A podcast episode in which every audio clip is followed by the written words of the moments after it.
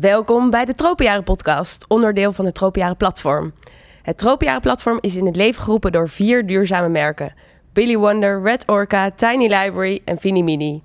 Die graag nieuwe ouders wegwijs willen maken in de wonderenwereld, vol nieuwe informatie, schema's, adviezen, influencers en spullen. En boeken natuurlijk. Er komen zoveel keuzes op je pad als ouders. Welke zijn dat en hoe maak je die keuzes zo bewust en duurzaam mogelijk? We zitten vandaag op de 9 maandenbeurs met Willem Bisseling. Welkom. Dankjewel.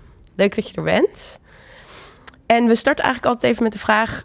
uh, zijn er drie life-changing events in jouw leven... die hebben gemaakt tot wie jij nu bent? Oh jeetje, ja. Ja, ja god, drie? Mag er ook één nou, zijn? Nou, uh, de, de, eerste life-changing event is volgens mij wel... Uh, dat ik mijn bijna vrouw ontmoette. En bijna vrouw omdat we gaan trouwen. Niet omdat ze bijna een vrouw is, maar omdat ze, uh, dat we gaan trouwen in juni. Uh, en, en daardoor dus ook me, naar mijn volgende live event gingen. Uh, namelijk het krijgen van twee kinderen. waar wel 2,5 jaar tussen zat ook. en, eigenlijk, ja, en daartussenin zat het schrijven van mijn, van mijn boek. Vaderopkomst, wat heel erg gaat over de weg naar de geboorte van het kind en, en de eerste tijd daarna.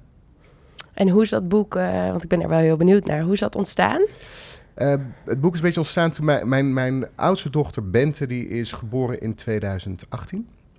En um, uh, ik was eigenlijk gedurende die tijd van de zwangerschap best wel verbaasd over hoe die wereld in elkaar zat. Ik wist er helemaal niks van. Um, ik, had, we hebben, ik en mijn vriendin hadden allebei wel een kinderwens, maar het ging toch nog wel vrij plotseling en snel. Uh, dus we, we, werden een beetje in diepe gegooid en ik wist er niks van. En toen dacht ik, um, goh, ik dacht dat wij een heel geëmancipeerd land uh, waren. En, en, en hoe verder ik die zwangerschap inkwam, hoe minder geëmancipeerd alles mij deed voorkomen. En of dat nou ging om het bezoek aan de verloskundige. We hadden hartstikke leuke, hippe verloskundige in Amsterdam hoor. Uh, um, maar toch merkte ik wel ja, dat als man je daar niet echt een plek hebt. Um, babywinkels, websites, alles was helemaal roze. Het is allemaal op uh, de, de moeder en haar hormonen uh, uh, gericht. En toen dacht ik, ja, maar ik, ik wil me ook gewoon voorbereiden. Ik heb ook gewoon vragen. Um, en eigenlijk pas, nou, ik liet het me, het overkwam me allemaal een beetje. En toen was de bevalling en die was ook nog echt wel heel heftig. En er was geen pijnstilling. Toen dacht ik ook, waarom, is, waarom heb ik niet ingegrepen? Hoe moest dit? En toen was uh, mijn dochter geboren. En na een paar maanden dacht ik, ja, ik heb best wel veel verhalen eigenlijk. En ik kwam ook wel weer dingen tegen, hoe stigmatiserend uh, het is als je als man met een baby loopt. Ik schreef geloof ik, zei ooit ergens in een interview dat vroeger, voordat de baby er was, mijn, mijn vriendin die werd echt, joh, uh, die kon niet zo over straat. Alle ogen van mannen gingen naar haar toe. En toen de baby er was en ik achter een kinderwagen liep, er gingen ineens alle vrouwenogen naar mij. Nou, dat had ik nog nooit meegemaakt. Uh, dus dat, dat draait ineens uh, grappig genoeg. Maar ik, ik zag dus echt wel een beetje de stigmatisering van, van de man met het kind en de vrouw met het kind. Hè. Bij de man was het oe en a en bij de vrouw, ja, gewoon. Dat, dat, was dat hoort. Het, ja, dat hoort. Dat is wat het is. En toen ben ik me uh, op een gegeven moment maar gaan, gaan, gaan zitten schrijven. Want ik dacht, ja, ik, ik wil gewoon een boek maken waarvan ik het best handig had gevonden om dat te hebben gehad toen ik een kind kreeg. Um, en dus ook in die zin wel geestig dat toen mijn tweede werd geboren, ben ik mijn boek ook helemaal gaan herlezen. Want ja, het, ah, mijn tweede is heel anders, maar daarover later meer misschien. Maar, maar dat ik wel dacht, oh ja, hoe zat het ook alweer? Hoe zat het ook weer bij die twaalf weken met die, met die NIPT-test uh, en met dit en met dat? Nou, daar, dus het is eigenlijk een hele praktische uh, gids geworden. Toen heb je weer je eigen adviezen opgevolgd. Heb ik mijn eigen adviezen opgevolgd. Ook in sommige plekken gedacht, hmm, daar denk ik misschien nu wel iets anders over. Maar uh, ja, want wat, wat, staat het vol met praktische dingen of uh, meer een handleiding ja. of wat? Nou ja, het is, het is, een beetje. Ja, het is een beetje. Ik zeg altijd: what to expect when you're expecting as a dad. Um, uh, maar het is, het is enerzijds heel praktisch, maar het is ook wel een beetje de uh, ervaringsverhalen van waar loop je nou tegenaan. En, maar ook van hoe, hoe maak je een financiële planning. En ook wat kosten luiers. en hoe maak je een. wat moet je allemaal in huis halen voordat hij kleiner is. En tegelijkertijd inderdaad nou, vind ik zelf dan grappige verhalen over het uh, leven van een vader in wording. En wat is het grappigste wat je, wat je ooit hebt meegemaakt? Of het meest stigmatiserend?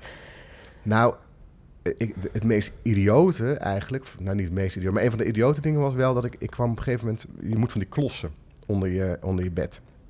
Uh, dat, ik weet niet of de mannen die dit luisteren dat weten, maar op een gegeven moment als je vrouw gaat uh, richting de, de uitgerekende datum gaat, dan moet je klossen onder je bed. Want dat is voor de, en voor de verloskundige bij een thuisbevalling, hè, dat je niet te veel hoeft te bukken. En voor de kraamzorg uh, die uh, na de bevalling komt. Um, en toen ging ik, had ik, bij zo'n zorgwinkel had ik dat besteld. Um, toen Ezra, denk ik, 2, 33 weken, dus wel echt wel echt goed zwanger. En ik had dat besteld online, maar toen zei ze: nee, u moet even langskomen. dat wordt niet geleverd. Alleen dingen voor bejaarden worden blijkbaar geleverd. Dus ik moest dit gewoon bij zo'n zorgwinkel halen. Dus ik ga naar die zorgwinkel toe. En daar zit zo'n mevrouw en die zegt: Ik zeg, ik kom klossen halen voor onder het bed. Zij zegt: Nou ja, oké, okay. heeft u gereserveerd? Ik zei: Nee, dat, ik heb nog gebeld, dat hoefde niet. Oh, nou dan ga ik even kijken of we ze hebben. Zijn ze voor uzelf? ik zei: Nou ja, ik lig ook in dat bed. Dus ja, in zekere zin wel, maar mevrouw is zwanger. Dus dus het, het, is voor de. Voor, hè, het is omdat zij zwanger is en, en, en, bij de uitgerekende datum in de buurt komt. Oh, maar dan moet uw vrouw ze dus komen halen, want ze zijn voor haar. Ik zei, nou ja, mijn vrouw is hoogzwanger, dus die ga ik niet met vier, vijf van die grote klossen laten uh, rondlopen. Daarbij, ik ben nu hier. Ja, maar zij is ervoor verzekerd. Toen zei ik, maar het zit in de basisverzekering, dus het maakt niet uit, want ik, ik heb ook een basisverzekering.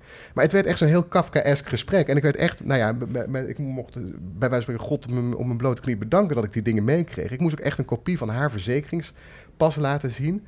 En ik dacht, wat zijn we wat voor wereld zijn we hier beland? Uh, ik heb ze wel meegekregen. Oké, okay, gelukkig. Maar het was, het was, het was wel, het, het ging wel heel, een hele discussie aan vooraf. Ja, ja, ja. ja dat soort dingen. eh, Of, of dat je in een babywinkel bent en dat je bij de matrasje staat. Dus ik kan me dat moment heel goed herinneren. Het was namelijk uh, het tweede kerstdag. Ja, ik ben op tweede kerstdag naar zo'n baby-ding uh, gegaan. En um, toen zeiden we, ja, we hebben een matrasje nodig. Uh, ik zei, maar ik zie hier drie matrasjes. Eentje van 49 en eentje van 200 en eentje van 300 euro. Die zijn allemaal getest, neem ik aan. Ja, het is allemaal getest. Dus die zijn allemaal veilig. Ja, ja in principe wel. Ik zei, ja, dan doe maar die van 50. Ja, dat is wel heel praktisch. Ja, ja, maar het is geen uh, aerosleep, hè. Dus, uh, dus ik, ja, dat betekent... Nou ja, dus als uw kind dan zich hè, onverhoeds op zijn buik draait... Ja, dan ademt het niet door.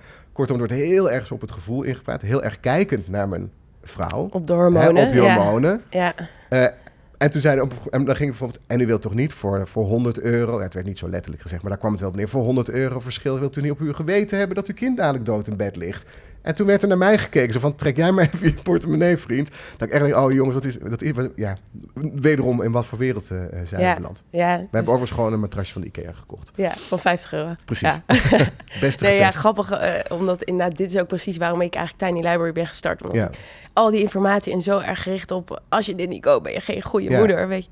Ja, dat is Maar gewoon, dat vooral, eh, je bent geen goede moeder, dat, dat vind ik ook zo wonderlijk. Ja, en, en dus heel erg inspelen op die hormonen. Want eh, ja, als vrouw denk je, oh nee, weet je wel, ik wil wel, dus betaal maar. Ja, En dan ga je wel naar je man van, eh, inderdaad, betaal maar. ja, ja precies. Maar ja, waardoor er dus ook, nou ja, en het is inderdaad gewoon niet eh, gebalanceerd, maar het is ook, daardoor koop je dus ook allerlei spullen die je gewoon niet nodig hebt. Ik, ik denk ook dat wij ook in die val zijn getrapt. Ik weet dat wij op een gegeven moment hadden wij drie of vier van die draagdoeken. Ja, hoe, Oh ja. Hoe, hoe, hoeveel draagdoeken Hoeveel wil je tegelijk wikkelen? Ja, En dan kocht ik er uiteindelijk geloof ik ook zelf nog een die je kon klikken. Omdat ik weigerde, of nee niet weigerde, het lukte mij eigenlijk gewoon niet. Omdat, eh, nou het lukte mij ook wel, maar ik had geen zin om dat hele YouTube filmpjes te kijken hoe ik zo'n eh, zo'n ding moest knopen. ja. Eh, ja, nee, dus ja, er wordt wel behoorlijk op ingespeeld. Ja. Ja. ja.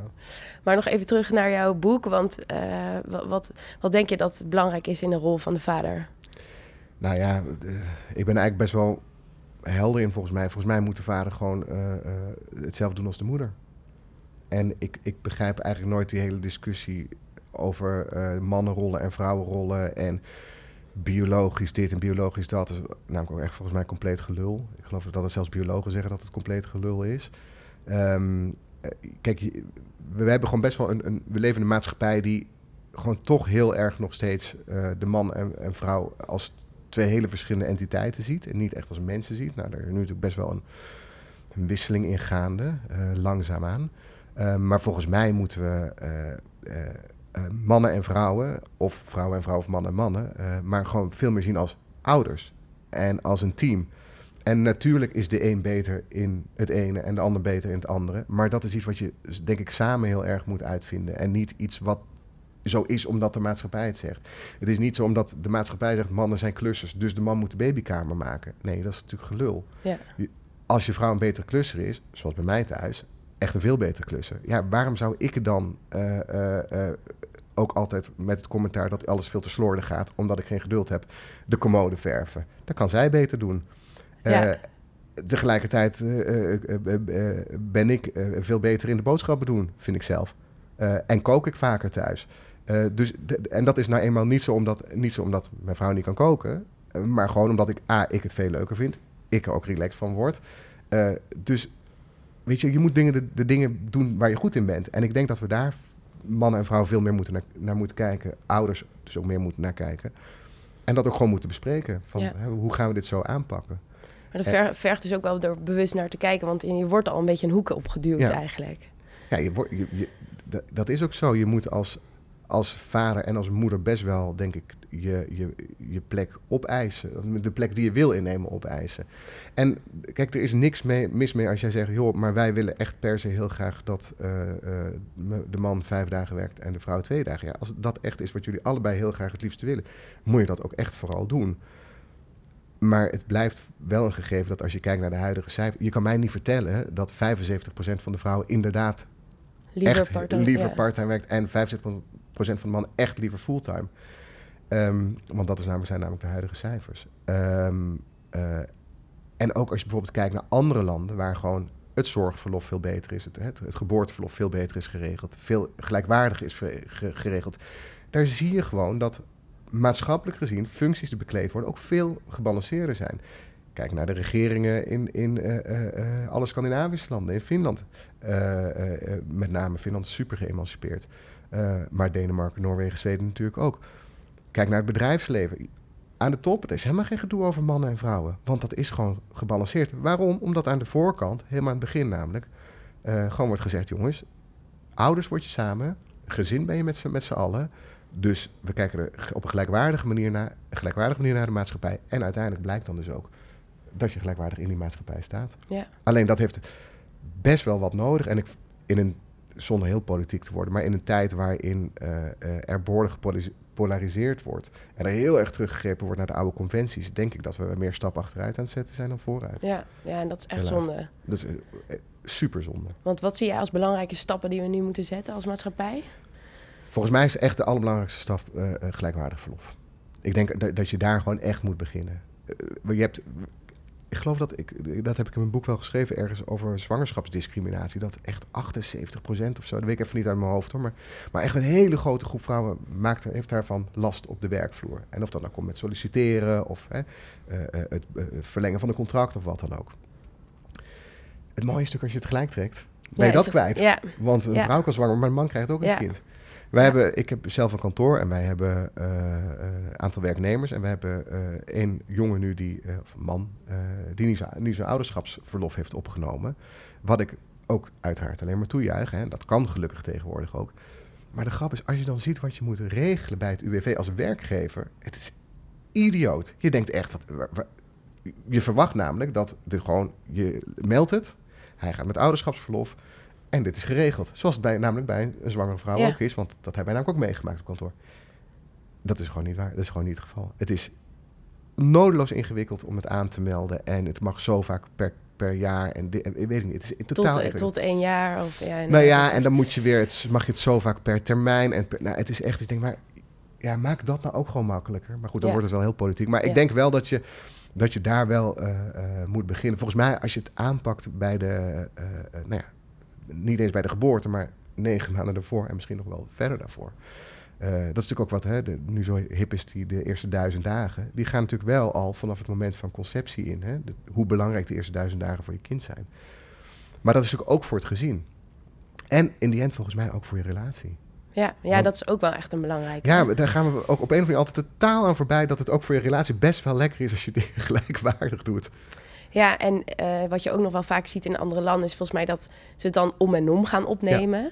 Ja. Maar eigenlijk zou het ook zo mooi zijn als je het eigenlijk samen opneemt, hè? zodat je Ja. samen die eerste tijd Ja. kan doen, dat je het ook echt kan verdelen. Ja, er is best wel onderzoek naar gedaan. Ik, ik weet daar eerlijk gezegd fijn niet van. Eh, mijn gut feeling zegt, eh, doe het verlof tegelijk. En zorg ook echt dat je samen vanaf het begin hè, met, met die baby bent. Omdat je dan, dan loop je ook niet tegen de dingen aan van... oh, jij doet eh, automatisch de was, want jij bent toch thuis. En je bent er samen. Eh, sterker nog, ik denk dat de man of de partner veel meer huishoudelijke taken op zich neemt. Juist de eerste drie maanden. Ook omdat de vrouw fysiek herstellende is vaak. Ehm, en, maar er zijn ook weer eh, andere mensen die zeggen: nee, maar het is juist weer heel goed dat je het eh, als partner juist daarna doet, omdat je dan echt alleen bent met je kind en echt alleen die zorg weer op je neemt. Dus nou ja, er zal ongetwijfeld allebei wat te zeggen zijn. Ik, dat weet ik niet. Uh, Maar waar het volgens mij in die end om gaat, is dat je er heel bewust van bent hoe je dit aanpakt. Ja. En dat je niet meer zoals, en dat is echt pas uh, drie jaar geleden of vier jaar geleden, dat het zo is dat de man krijgt de dag van geboorte en de dag daarna. En die mag daarna weer lekker aan het werk. Want zo was het wel. Ja, ja echt bizar. Dat kan je bijna niet meer voorstellen. Als, ik, ik werk heel veel met, met Scandinavië en uh, uh, ook met Amerika. En zelfs als ik dat ooit vertelde aan, aan mensen, die mensen die vielen stijl achterover. Een land als Nederland, dat, dat toch internationaal op de kaart staat als progressief. Uh, ja, mensen die, staan, die, die, die slaan stijl achterover als ze horen hoe, eigenlijk hoe conservatief dat is. Ja. Hey, en hoe heb je het dan bij jou thuis geregeld? Daar ben ik wel heel benieuwd naar. Ja. Hoe, hoe gebalanceerd is het bij jou? Ja, dat is een hele goede vraag. Dat is natuurlijk wel een beetje practice what you preach, zou je zeggen. Um, ja, ik geloof dat ik geloof het heel erg. Ik geloof dat wij het wel goed doen. Um, ik denk ook wel dat wij een soort voorsprong hadden in die zin dat allebei onze ouders alle, altijd allebei hebben gewerkt. Ook toen wij dus jong waren.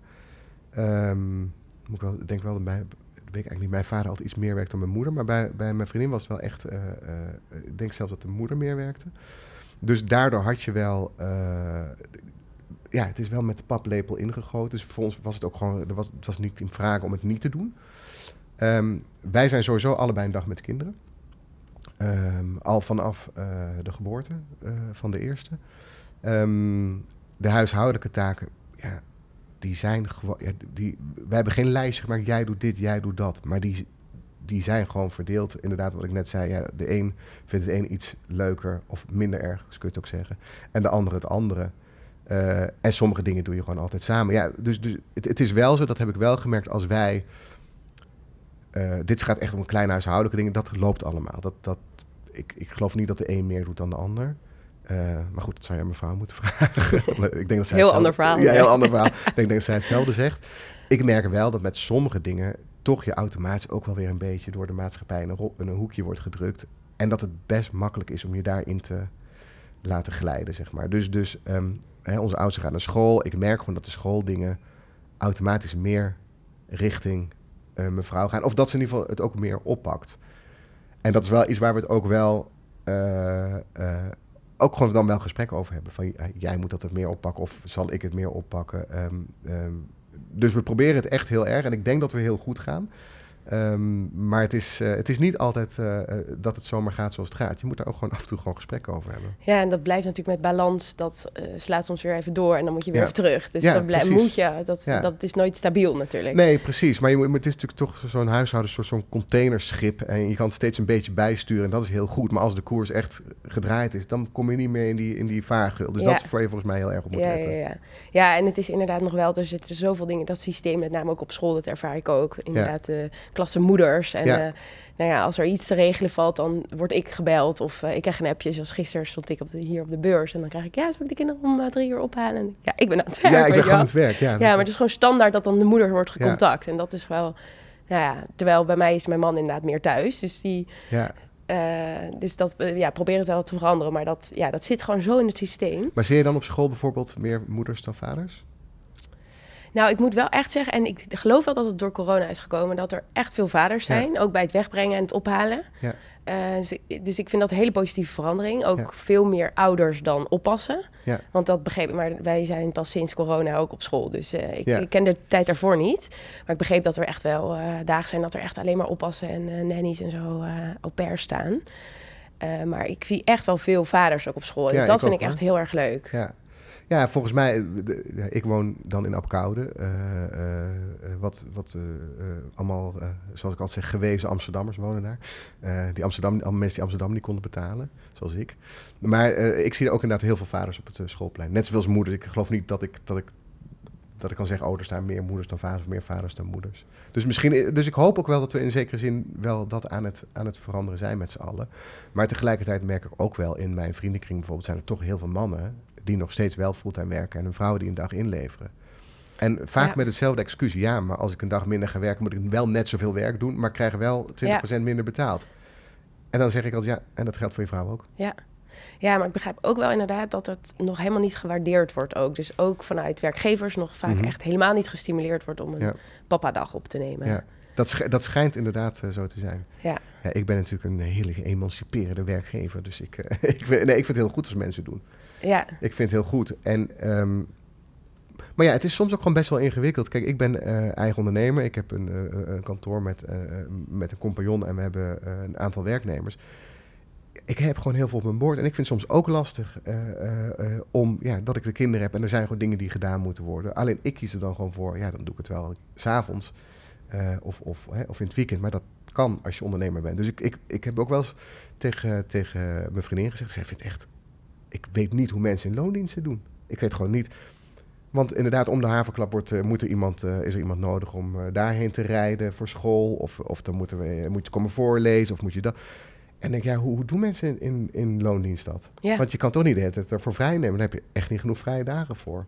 Nee. Tenzij je 80 vrije dagen per jaar hebt. Maar zelfs Ja. dan je het bijna niet. Nee, dus, er zullen, dus die zullen ook wel die, eh, die uurtjes Ja, en sprokkelen. ja, ik geloof dat, en ik geloof dat met corona ook wel thuiswerken een stuk makkelijker geworden. Ja, En ja, mensen, ja. mensen zijn er ook wel. En ik denk Ja. dat werkgevers ook wel flexibeler daarin zijn geworden. Maar het, ja, het komt er toch ook wel weer op neer. Onze maatschappij is gewoon niet zo helemaal eh, eh, Nee. ingericht op tweeverdieners.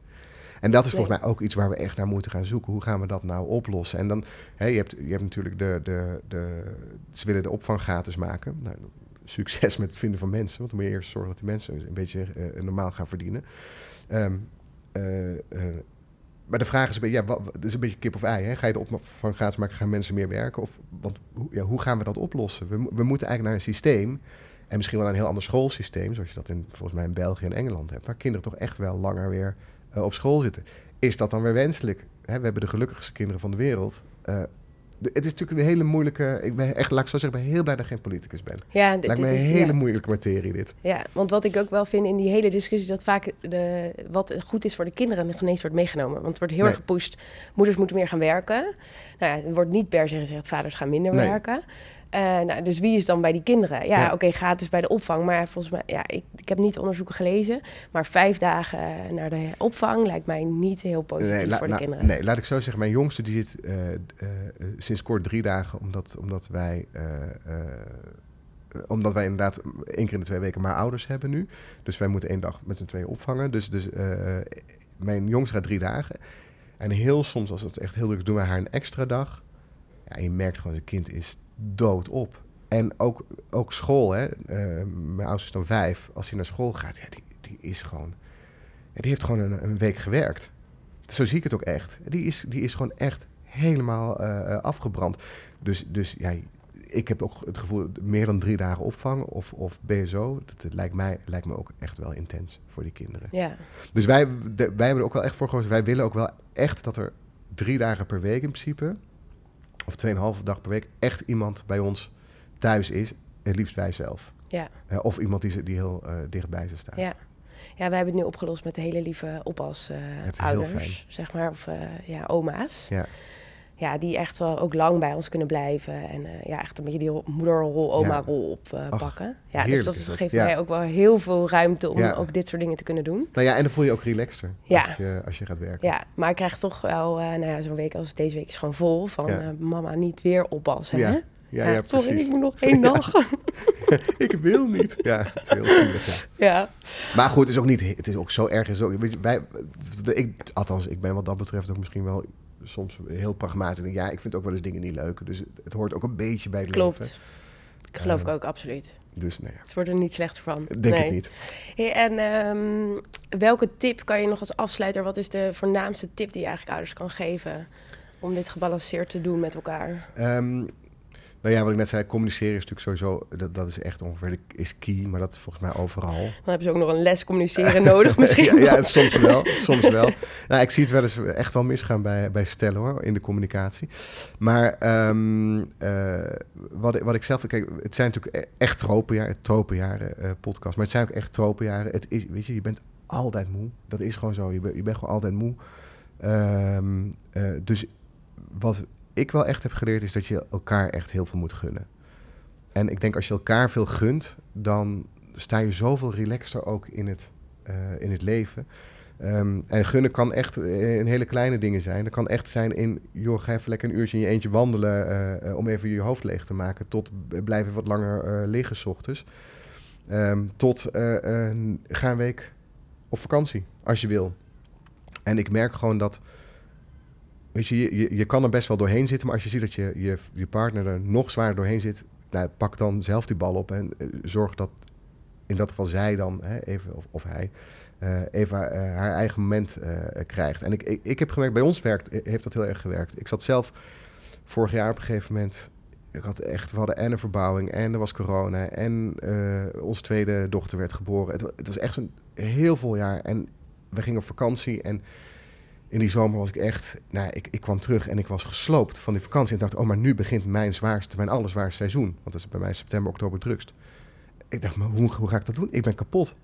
Ik was echt helemaal, uh, uh, ja, oh, ik zou niet zeggen burn-out, maar ik kan me voorstellen dat, dat ik daar tegenaan zat. En toen op een dag had, had Esra geregeld dat mijn schoonouders er waren. En die zeiden, zo, en nu heb jij een dag vrij. Toen dacht ik, ja, maar wat moet, wat moet ik dan gaan doen? Ik, ik weet helemaal niet wat dat is, een dag. wat, wat moet ik gaan doen? En toen ben ik inderdaad... Ehm, op mijn fietsje gestapt en toen ben ik naar een, uh, een kroeg in een landelijk gebied. Uh, een kroeg, een soort boerderij gefietst waar je ook koffie en thee kan drinken en lunchen. En toen ben ik uit het raam gaan staren. En toen was ik na een minuut natuurlijk super verveeld. En toen heb ik het tweede deel van mijn boek helemaal geschreven. Maar goed, het was wel echt tijd voor, tijd voor mezelf. En ik, ik weet gewoon dat dat was een soort reset die echt zo lekker was. Ehm, dat moet je gewoon doen. Elkaar dingen gunnen. Ja, wat mooi. En ook echt een heel mooi voorbeeld. Ja. Ook goed naar elkaar blijven kijken en uh, ja, zien nou, wat het, het, is, het is gewoon, het is, het, het, is wat het is. En het, inderdaad, het kan echt zijn van, ik weet nog toen, toen de eerste uh, was geboren en, en nou, we hadden best een zware, of we, uh, Esra had best een zware bevalling en, en ze was echt ook na drie maanden zo uitgeput. En toen zei ik, weet je, ik neem uh, gewoon Bente mee naar mijn ouders een weekend. Ik ga gewoon met, met haar een weekend weg. En toen had zij gewoon een weekend voor zichzelf. En zei, ja, dat was zo'n feest. En toen zei ze, ik heb niks gedaan. Maar het was echt een feest. Echt het, het is gewoon, en, dan, en dan kun je echt even opladen. Ja. Dus volgens mij is dat uiteindelijk um, waar, je zelf ook waar je zelf ook gelukkig van wordt, maar ook vooral samen gelukkig ja. van wordt. Mooi, elkaar gunnen. Ja, zeker. Dankjewel voor dit leuke gesprek. We kunnen nog eindeloos doorkletsen, maar we houden het hierbij. ja. Mocht je nou dit ook interessant vinden, nou, het boek Vaderopkomst kun je natuurlijk kopen. Uh, maar ook, er is een petitie, 21ste eeuws verlof. Uh, daar kan je tekenen en we gaan ook in gesprek met de minister binnenkort hierover. Dus wil je impact maken, kun je ook meteen bijdragen. Uh, dankjewel voor het luisteren. Blijf ons volgen. We zijn nog de, vandaag op de negen banenbeurs, dus kom je langs. Um, kom dan even langs onze stand en luister je dit op Spotify... Blijf luisteren, er komen heel veel mooie uitzendingen. Dus uh, stay tuned.